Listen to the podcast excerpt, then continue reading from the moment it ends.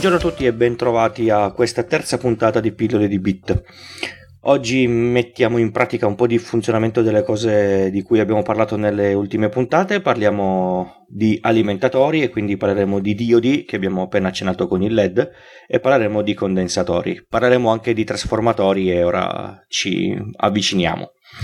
Allora, un alimentatore a che cosa serve? Serve per eh, poter alimentare appunto un dispositivo con eh, delle richieste di corrente e di, e di, tensione, soprattutto di tensione, diverse da quelle che ci arrivano in casa. In casa tutti quanti abbiamo 220 volt in corrente alternata e la maggior parte dei dispositivi per come sono fatti per sicurezza so, soprattutto non viaggiano su quelle tensioni e soprattutto non viaggiano in alternata sono pochissimi i dispositivi elettronici che noi usiamo in alternata. Innanzitutto, cos'è la corrente alternata? Eh, non so se siete uh, matematici, ma se, fate, se cercate su, su, Google l'espressione del seno di x, quindi sin x, trovate un'onda sinu- sinusoidale. L'onda sinusoidale è quella che è, è presente in, in, in, casa con una tensione massima di 220 volt e una tensione minima di meno 220 volt con una frequenza di 50 Hz, quindi questa oscillazione tra il massimo e il, e il minimo avviene 50 volte al, al, secondo. A noi però serve per esempio un 12 volt in corrente continua. Quindi com- compriamo un aggeggio che ha le due che ha la spina per inserirsi nella, nella, presa a casa e ci esce il polo positivo e il polo negativo con una differenza di potenziale di 12 volt. Come funziona dentro? Vi farò una breve spiegazione di com'è, non scendo troppo nel dettaglio ovviamente, ma se avete dubbi, domande potete scrivermi nei soliti posti. Innanzitutto dobbiamo abbassare questi 220 volt in una, una tensione più, più, bassa, per questo c'è il trasformatore. Il trasformatore da cos'è composto? Da due bobine avvolte allo, allo stesso nucleo di, di ferrite. La, il rapporto tra il numero di spire del, della bobina a cui si, si, applicano i 220 volt e la bobina a cui si applicano i da cui tiriamo fuori i 12 volt deve essere quello per abbassare la, la, la tensione. Facendo i calcoli semplici, se noi avessimo bisogno di 110 volt, do- dovremmo mettere un, un, un, trasformatore che dalla parte dei 220 ha un numero di, di spire che è doppio rispetto al numero di spire della parte dei 110 volt. Quindi indicativamente è per ottenere i, i 12 volt dobbiamo scendere a un po' più di 12 volt in corrente alternata, quindi basta, basta fare il, il rapporto. E detto in parole molto spicce, tutta la teoria sui condensatori a livello fisico e scusate, sui trasformatori a livello fisico è molto più, più complessa di quello che vi ho raccontato in, in 30 secondi. Quindi abbiamo abbassato la tensione che da 220 volt in, in, alternata mettiamo caso che arrivi a 15 volt sempre in alternata, quindi è un'onda sinusoidale che oscilla tra più 15 e meno 15 volt a noi servono 12 volte in corrente continua, quindi dobbiamo innanzitutto cercare di togliere la parte negativa di questa, di questa tensione e come si fa con un ponte di, di diodi. Spiegarvi lo schema a voce è un po' difficile. Tenete conto che dopo il ponte di diodi la forma d'onda è come se voi faceste se voi facesse il valore assoluto del seno di x, di conseguenza non è più un'onda sinu- sinusoidale normale, ma tutte le semionde negative sono ribaltate sul positivo. Quindi abbiamo, immaginate una, una pallina che, che rimbalza, questa volta a 100 Hz, perché avendo ribaltato le semionde negative in, in, positivo ovviamente il ciclo si, si dimezza e la, e la frequenza raddoppia ma è comunque una tensione che non è continua.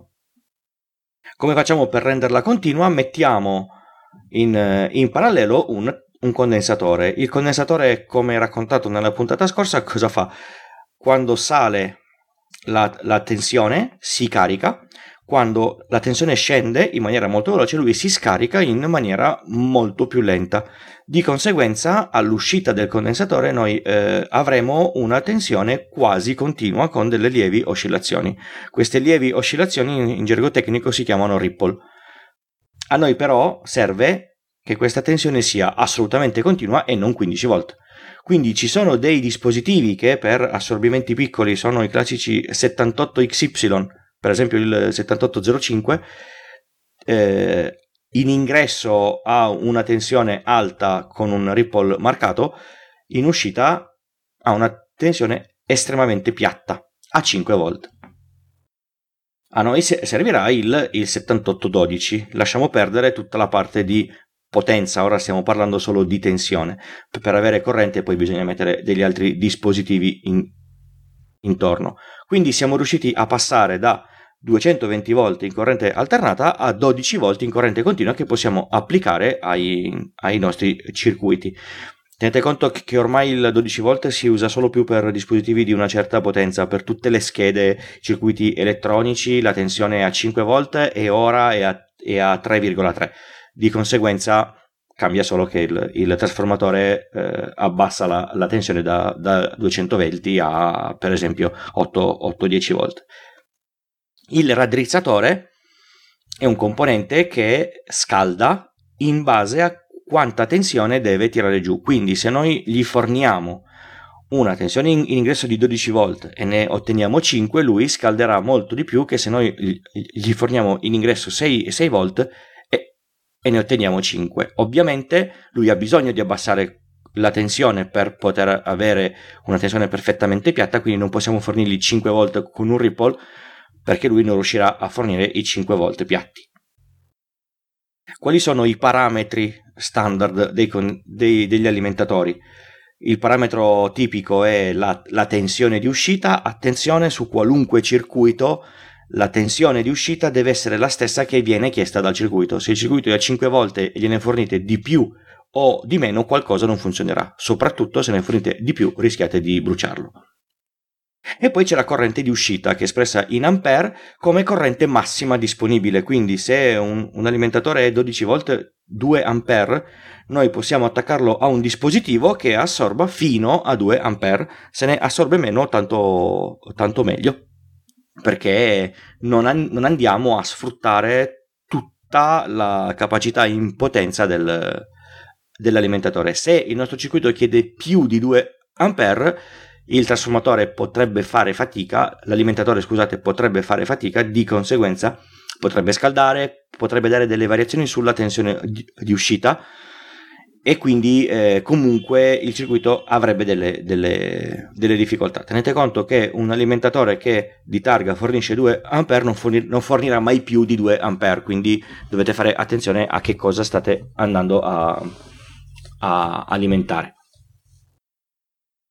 Questo è un, un alimentatore base, cioè è più o meno come il suo funzionamento. Per esempio, nei nostri com- computer, quelli da desktop, l'alimentatore è un po' più complesso perché deve tirare fuori più tensioni con eh, correnti diverse e soprattutto deve essere molto molto stabile. Per essere molto molto stabile ci sono dei, degli alimentatori nuovi, diciamo così, che sono in commercio da parecchi anni, che si chiamano switching, il cui funzionamento è leggermente diverso, non è qui la sede per, per spiegarlo bene, comunque sono degli alimentatori che scaldano molto meno e cons- hanno un rendimento molto più alto rispetto a un alimentatore standard come vi ho appena des- descritto e sono molto più, più stabili.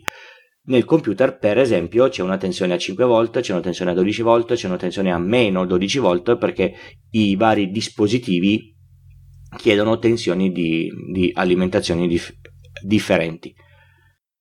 Questo è in parole povere come funziona quel dispositivo che voi attaccate alla presa della corrente e, e ci caricate il telefonino piuttosto che fate partire il vostro Arduino o il vostro Ras- Raspberry Pi. Ovviamente per qualunque domanda o dubbio mi trovate sul solito sito pilloledibit.wordpress.com, potete lasciare dei commenti ah, sotto, sotto, gli articoli, mi trovate su Twitter a pillole di bit mi trovate anche via mail a bit.gmail.com potete scaricare gli episodi del podcast direttamente dal sito li ascoltate in, in, streaming dal sito li potete scaricare da iTunes. Se usate iTunes e mi lasciate una recensione posi- positiva mi fate molto molto piacere. I credit della sigla e di tutti i software gratuiti che uso per fare questo podcast li trovate sul, sul, sul sito non mi resta che salutarvi e darvi appuntamento alla, alla prossima puntata. Grazie per l'ascolto.